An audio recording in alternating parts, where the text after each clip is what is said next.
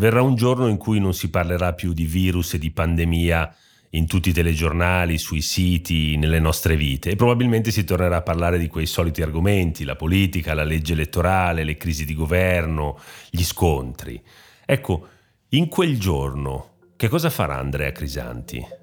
Ma guardi, io sicuramente non starò con le mani in mano, ecco, perché non stavo con le mani in mano prima e non rimarrò con le mani in mano uh, adesso. Io uh, eh, mi occupavo eh, di controllo di malattie trasmissibili, in modo particolare di, di malaria e di altre malattie trasmesse da vettori. Abbiamo fatto degli studi assolutamente fantastici con eh, la prospettiva di eradicare la malaria. Penso che mi dedicherò a quello, che è un argomento anche di grande importanza sociale. La malaria uccide mezzo milione di bambini all'anno e causa 200 milioni di casi di malattia ogni anno.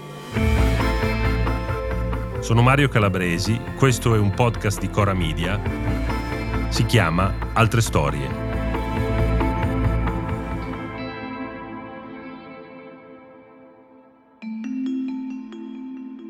Diciotto mesi fa non sapevo chi fosse Andrea Crisanti. Poi quel suo parlare veloce e senza peli sulla lingua è entrato improvvisamente nelle nostre case. È successo nei primissimi giorni della pandemia, quando il professore Romano ebbe il coraggio di pensare e agire diversamente e fermò la corsa del virus a Vo Euganeo e in Veneto. Crisanti ha 66 anni e dopo aver insegnato e fatto ricerca per 25 anni a Londra, da due è tornato in Italia, dove è professore ordinario di microbiologia all'Università di Padova. Sono venuto a trovarlo qui, proprio a Padova, per farmi raccontare come ha vissuto quest'anno e mezzo di pandemia, come immagina il suo futuro e per capire che storia c'è dietro quella faccia eternamente preoccupata. La prima cosa che mi colpisce è una tazza al centro della sua scrivania, su cui è dipinta una zanzara. Ah, sì. Ah, guardi, me l'ha dipinta una ammiratrice dopo che ero stato in qualche modo forse dileggiato col termine di zanzarologo. Lo prendo come un complimento perché mentre gli altri colleghi hanno visto e sentito parlare di epidemia sui libri o magari l'hanno vista qualche volta alla televisione, io e me ne sono occupato in prima persona e quindi non, non mi crea nessun problema. Guarda. E quindi abbiamo la tazza dello zanzarologo sì, tenuta in bella evidenza. Bella evidenza, certo. Quanto ha squillato in questi 18 mesi il suo telefono per richieste di interviste, televisioni? Ma guardi, eh, tantissimo. E devo dire la verità, è una cosa che ho fatto esclusivamente perché pensavo che c'era una fame di conoscenza da parte delle persone. Perché e forse anche per questo magari sa, a volte nelle interviste televisive sono, sembro quasi di cattivo umore perché non le voglio fare. Quindi di fatto non sono mai contento quando le faccio, specialmente se non le faccio di persona, questa, anche questa mediazione così digitale, insomma ha, forse anche ha causato questa immagine di persona forse un po' troppo seria che non sorride mai. Quindi ci dai una notizia che Crisanti sorride anche. Sì, ma io sono persona estremamente allegra e socievole. Torniamo indietro, andiamo a gennaio del 2020, quando questo coronavirus era una questione cinese. Però alla fine di gennaio lei si mette a cercare eh, reagenti Torniamo lì, ci racconta che cosa ha fatto all'inizio. Ma guardi, dunque io adesso se arrivato indietro nel tempo, guardi, io dunque il 15, il 15 gennaio mi trovavo ad Imperial College. A Londra. Ad Imperial College c'è uno dei centri più importanti nel mondo di epidemiologia e di controllo eh, di malattie trasmissibili. E così parlando con colleghi mi avevano spiegato, guarda che i dati cinesi non, non sono plausibili perché loro dichiarano che hanno poche centinaia di casi e invece già ci sono persone che viaggiando eh, l'hanno trovata infetta e quindi mi ero un po' preoccupato. Poi tornando proprio qui a, Padova ho scritto una lettera all'azienda dicendo che ero un po' preoccupato di questa situazione che ritenevo che eh, l'ospedale dovesse fare qualcosa e dovesse prepararsi a questa, a questa evenienza.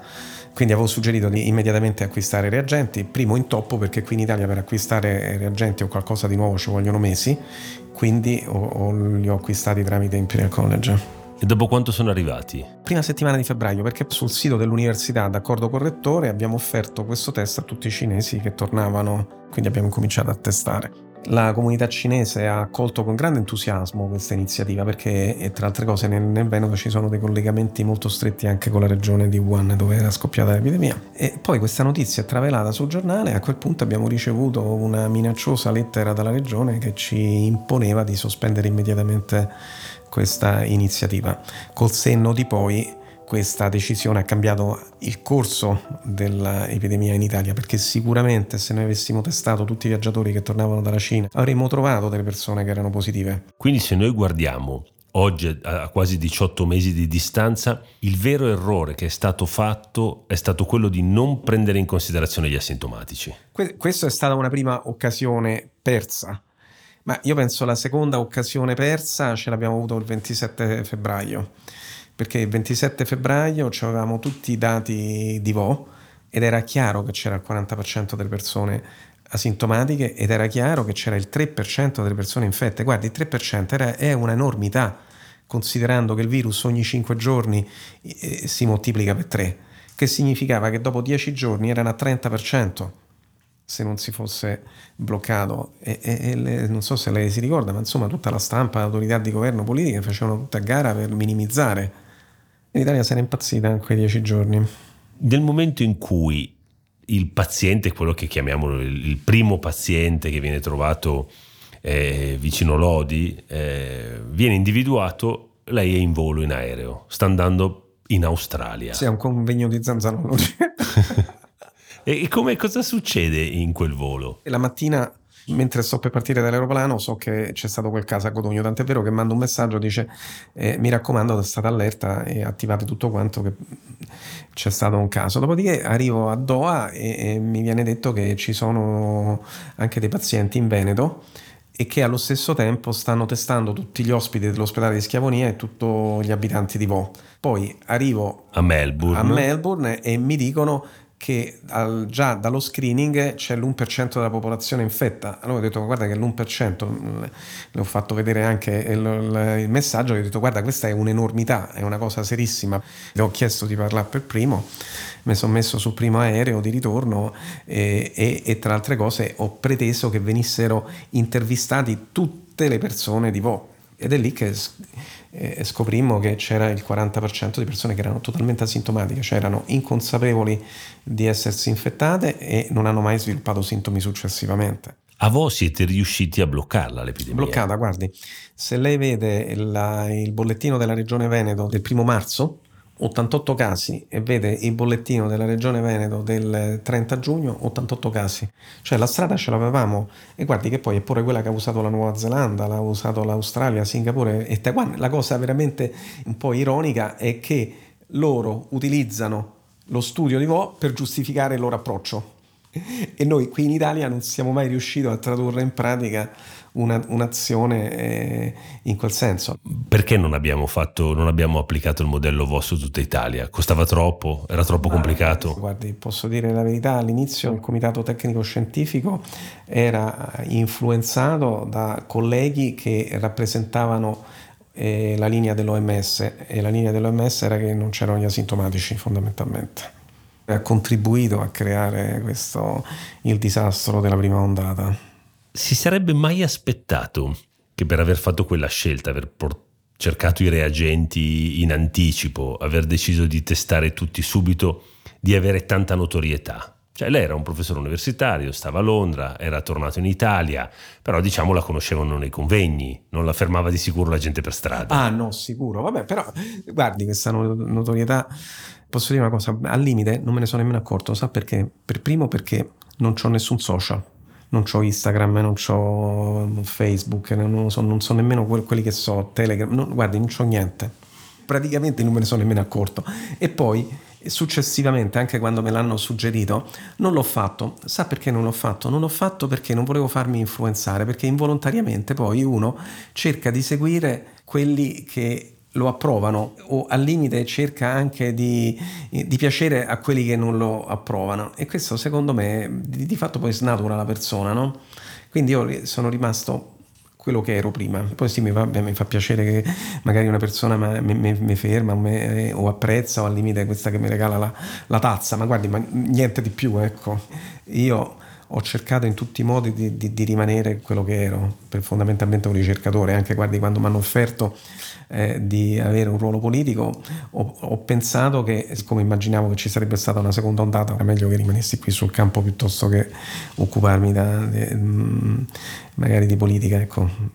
Da ricercatore e, e oltretutto, diciamo così, con una certa coerenza, perché una cosa che ha colpito di lei è stato il fatto di avere sempre sostanzialmente ripetuto le stesse cose, cioè di non aver cambiato e adeguato il messaggio alle varie fasi, la fase estiva, quando mm, l'estate del 2020, all'inizio dell'estate del 2020, per alcuni il virus era morto, scomparso, più gentile, addomesticato, eccetera, eccetera, invece lei ha continuato a dire che il virus era sempre lo stesso virus.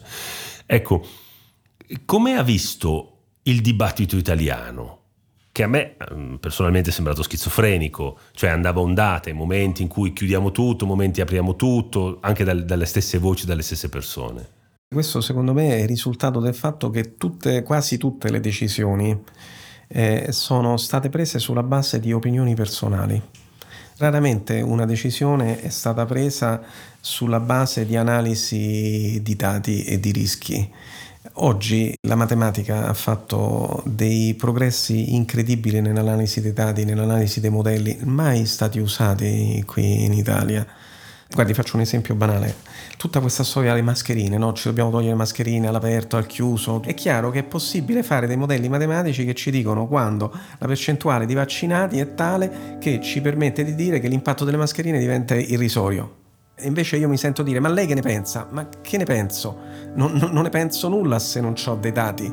Alla fine rimane sempre questo il problema. Guardi, anche quando io ho parlato la prima volta della vaccinazione, ho detto per vaccinarsi ci vogliono i dati. Sembrava quasi che non mi volessi vaccinare. Si scoppiarono un sacco di polemiche. Sì, ma anche lì, perché proprio per un provincialismo pazzesco. Mentre io non ho fatto altro che riportare in Italia quello che era la tematica del dibattito scientifico internazionale però immediatamente qui in Italia qualsiasi affermazione si polarizza in campi diversi a secondo della percezione dell'opinione politica. Guardi, io le mie politiche ce l'avevo dieci anni fa, ce l'avevo due anni fa e ce l'ho adesso, non sono mai cambiate.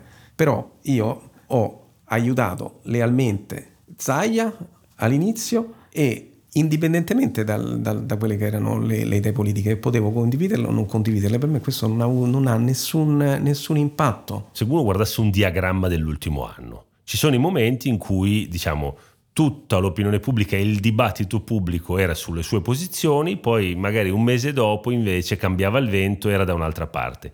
In quel momento cosa provava? Le veniva rabbia, le veniva sconforto? No, guardi, ma, guardi, posso dire una cosa? No, perché io non mi sono mai posto in termini dialettici, io mi sono sempre posto in termini operativi, hai capito? Mm. Quindi a me, obiettivamente, se un giorno la stampa diceva che andava tutto bene e il giorno dopo la criticava, obiettivamente non me ne sono mai fatto un problema, non, non ci ho mai fatto caso a queste cose. E infatti, ecco, mia moglie dice: Mamma, come fai? Che non. Sua moglie durante la pandemia, però, era a Londra, vero? Sì, anche adesso a Londra. La moglie e il figlio di Andrea Crisanti continuano a vivere a Londra. Mi ha raccontato prima che iniziassimo questa intervista che lei è primario e anche lei un medico. Infatti si sono conosciuti quando studiavano insieme all'università e sono fidanzati da una vita. Il figlio invece si è appena laureato in fisica. Crisanti se vuole andare a trovarli deve ancora fare 5 giorni di quarantena. Di quel tempo della solitudine e del lockdown però non ama ricordare le difficoltà, ma lo spirito solidale delle persone e i grandi e piccoli gesti, a partire da quelli della sua vicina di casa. Mi, mi, preparava dolci o che ne so, lasagne da riscaldare o altre cose, ma veramente è stato veramente beh, un grande segno di solidarietà che poi ho anche riconosciuto pubblicamente no? quando mi hanno dato il sigillo della città di Padova. E poi comunque anche tantissime testimonianze del personale, guardi qui c'è del personale che ha lavorato giorno e notte senza eh, che, che nessuno lo obbligasse, ecco, quindi quello che abbiamo fatto è anche merito loro. Che... Ecco, si può dire che c'è stato veramente, io, io non la uso mai la parola perché non mi piace abusarne, però c'è stato dell'eroismo negli ospedali. Ah, sicuramente, guardi, gli ospedali italiani sono stati, sono stati lasciati praticamente senza direttive, senza risorse da soli a combattere una cosa di cui non si sapeva nulla, quindi ecco, veramente devo dire la verità, è stato fatto l'impossibile. Mi dispiace poi che gli italiani lo scoprono adesso, ma diciamo il sistema sanitario italiano è un, fondamentalmente un sistema sanitario integro, è fatta di gente che ha una, una morale, che è dedita al lavoro. Ecco. Quando era bambino, cosa sognava di fare da grande? Fondamentalmente sono passato attraverso tre, tre fasi. Vabbè. Prima volevo fare il pilota, sai, questa cosa degli aeroplani mi piaceva. Poi, sai, mio zio si era sposato un'americana e quindi è andato in America. Ancora mi ricordo da bambino che a 14 anni sono stato messo da solo in un aeroplano. È stata un'esperienza incredibile un ragazzino da solo 14 anni in un aeroplano pensa che qualsiasi cosa poi è possibile, no? E quindi diciamo ha toccato molto la mia fantasia. Poi quando più o meno l'ultimo anno di maturità volevo fare fisica perché veramente mi piaceva tantissimo questa cosa di capire i meccanismi dell'universo. Poi guardi, mia madre si aspettava che facevo medicina, cioè non è che me l'ha mai detto, però lo sentivo che lo voleva fare. Che cosa facevano i suoi genitori? Mia madre era un'impiegata e la sognava medico. E quindi diciamo accontentata. Ma non mi è costato, guardi, per tanto mi piaceva, quindi non mi è costato. Il papà?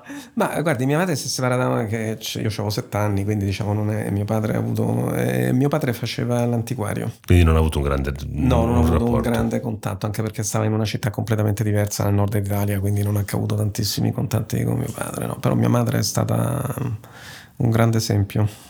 Ha studiato medicina alla Sapienza a Roma e poi che cosa ha pensato? Eh, e io praticamente ho fatto dei concorsi a scuola di specializzazione. Ho praticamente, credo, mm, tutti i 30 e 30 lode, tranne un 28 in, eh, in farmacologia.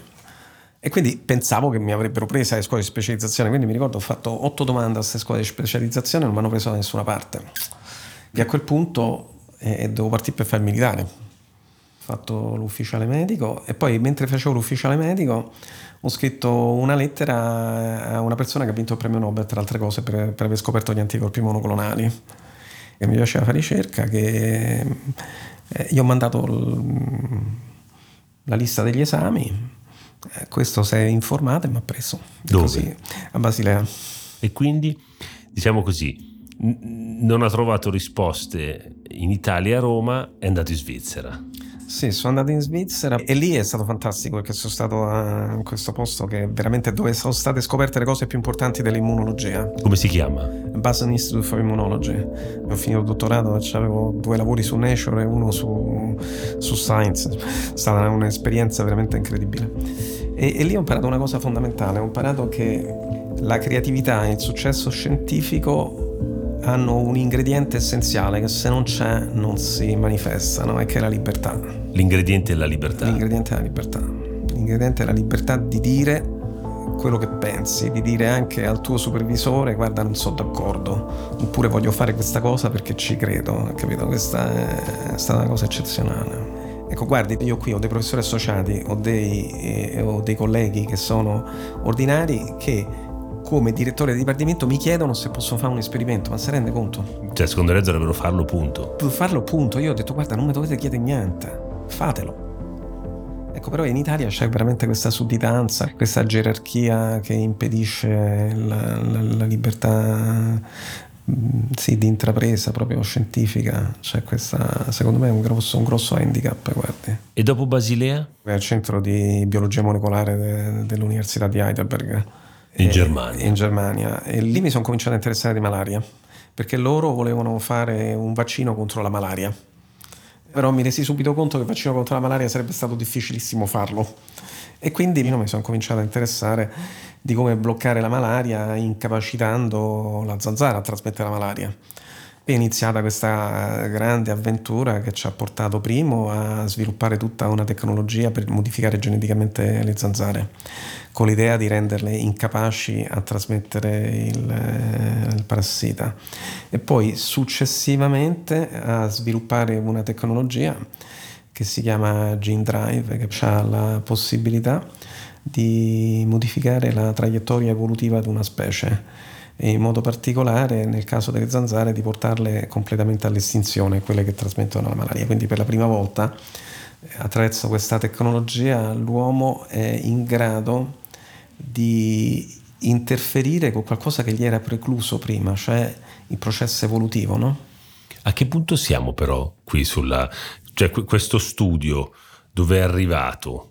Il nostro obiettivo è quello di arrivare a ottenere l'autorizzazione per il rilascio nei prossimi due anni. Quindi la luce in fondo al tunnel della malaria si inizia a vedere? Sì, sì, ma guardi, questa tecnologia è veramente rivoluzionaria, è una cosa che cambierà completamente. Ma non solo la malaria, guardi, il, ci sono tantissime malattie trasmesse da vettori, che ne so, pensi a dengue, le encefaliti virali, sono decine e decine di milioni di casi di malattie gravi. E questo però che passerà per cosa? Quindi non per un vaccino, ma per l'eliminazione dei vettori, per, l'eliminazione, per l'eliminazione delle zanzare. Beh, dei... guarda, consideri, guardi, ma adesso, adesso non vorrei che gli ascoltatori pensassero pensassero che eliminiamo tutte le zanzare del mondo per causare una, un, un, disastro ecologico. Le, voglio dire, nel, ci sono circa 3500 specie di zanzare, quelle che trasmettono le malattie sono pochissime, in modo particolare quelle che trasmettono la malaria sono 5-6, in Africa sono 3. Ecco perché nel frattempo mi avevano dato una borsa di studio del CNR, no? E poi alla fine questa borsa di studio si è trasformata in un posto di tecnico laureato e quindi praticamente sono tornato in Italia per 3-4 anni anche perché mia moglie ha detto basta, ho seguito dappertutto, è proprio il tempo giusto per realizzare che appunto era impossibile per me fare carriera all'università e quindi quando Imperial College mi ha chiamato sono andato a Imperial College. Quanti anni ha studiato e lavorato all'Imperial College? 25 anni. Fino a quando? Fino a due anni fa. Poi mi sono messo in aspettativa non pagata all'Imperial College. E quindi è tornato in Italia però a fare il professore in Italia. Per Chiara Fama. A 65 anni. 64, adesso 64. non ricordo, va Però diciamo così, eh, ha passato tutta la vita fuori. Perché, perché è tornato? Ma guardi, sono tornato per, fondamentalmente per due ragioni. Il primo è perché questo era un posto associato alla facoltà di medicina e invece io ho fatto sempre carriera nella facoltà di scienza. E secondo perché in qualche modo mi, mi piaceva o avevo l'ambizione, non so, di cercare di trasferire alcune pratiche e valori che ho preso là qui. Per quello che gli americani chiamano il give back, give il back, restituire esatto. al proprio paese. Ah, sì. Esatto. È contento quindi di essere tornato? Sì, sì, no, sono contento, guardi, lo rifarei nonostante tutto. Londra non le manca? Ma sì, a me è chiaro mi, mi, manca, stavo proprio dicendo l'altro, l'altro giorno a un amico, sì, mi, mi, mi manca quella, quell'effervescenza scientifica che obiettivamente è un po' particolare. Ecco. Come si è comportata l'Inghilterra con la pandemia? Ma guardi, direi all'inizio malissimo, cioè innegabile, malissimo. Però, ecco, l'Inghilterra c'ha, questo che poi veramente contraddistingue gli inglesi. Non sono dogmatici. Se loro si sbagliano e poi c'è una soluzione migliore, la adottano indipendentemente dal colore politico della soluzione. Quindi a un certo punto Boris Johnson si era convinto che la cosa migliore era far infettare tutta la popolazione per, eh, per arrivare all'immunità di gregge. Poi i colleghi di Imperial gli hanno fatto vedere guarda che con l'immunità di gregge rischi di fare eh, mezzo milione di morti si è convinto e ha cambiato strategia. Il problema è che si è convinto tardi. Poi sono stati obiettivamente sfortunati con la cosiddetta variante inglese nella seconda ondata, perché loro hanno avuto una seconda ondata come la nostra, solo con una variante estremamente trasmissibile che li ha messi in ginocchio. Però adesso penso che stiano sulla strada giusta, nel senso hanno iniziato una campagna di vaccinazione che forse li ha portati a essere il primo paese che ha raggiunto quasi l'80-85% della popolazione vaccinata perlomeno con una dose, hanno un, un sistema di sorveglianza basato su un milione di tamponi al giorno circa, su un uh, supporto informatico, un'app che funziona discretamente, su un controllo alle frontiere direi abbastanza efficace, ecco quindi sicuramente l'Inghilterra ha tutti gli strumenti e la capacità organizzativa per diciamo, fronteggiare il futuro, diciamo, in, non dico spensieratamente, però sicuramente meno vulnerabile.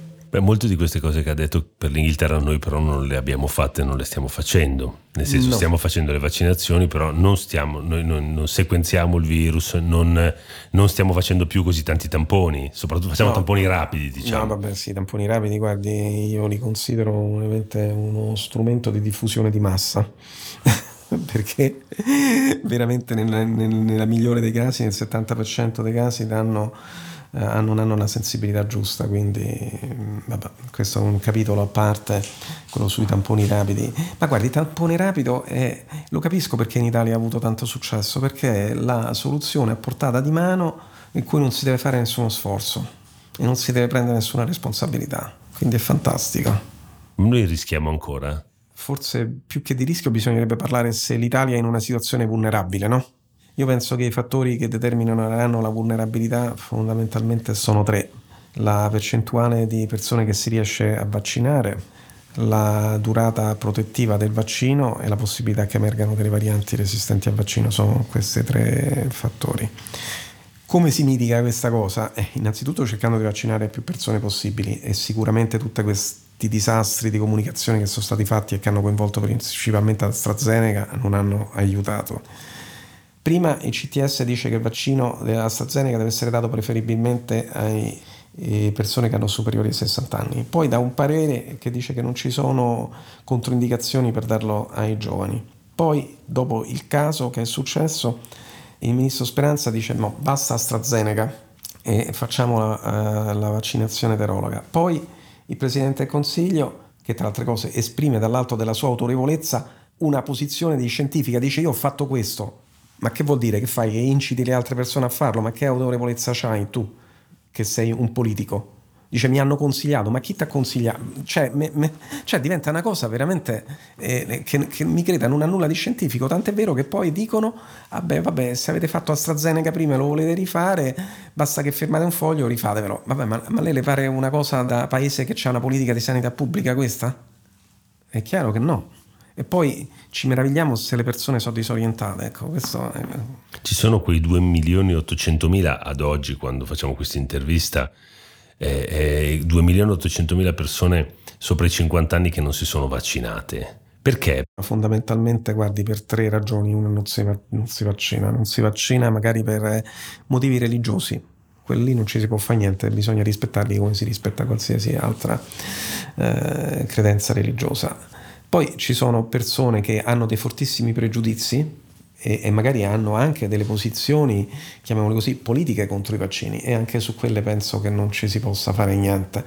Poi c'è la grande maggioranza che sta in mezzo, che sono persone che hanno paura e che oscillano dall'uno all'altro estremo ed è lì che veramente bisogna uh, mettere tutti gli sforzi. Ora, iniziare una polemica e identificare tutti quelli che non si sono vaccinati come Novax è assolutamente controproduttivo e è la manifestazione che non si è fatta nessuna analisi sociologica sul fenomeno.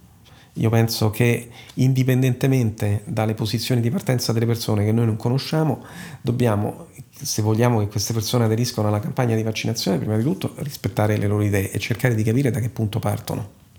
Ecco, poi, a seconda da che punto partono, ingaggiare una conversazione o fargli sent- o addirittura anche cercare di capire quali sono le loro, le loro opinioni e perché magari hanno paura e così via.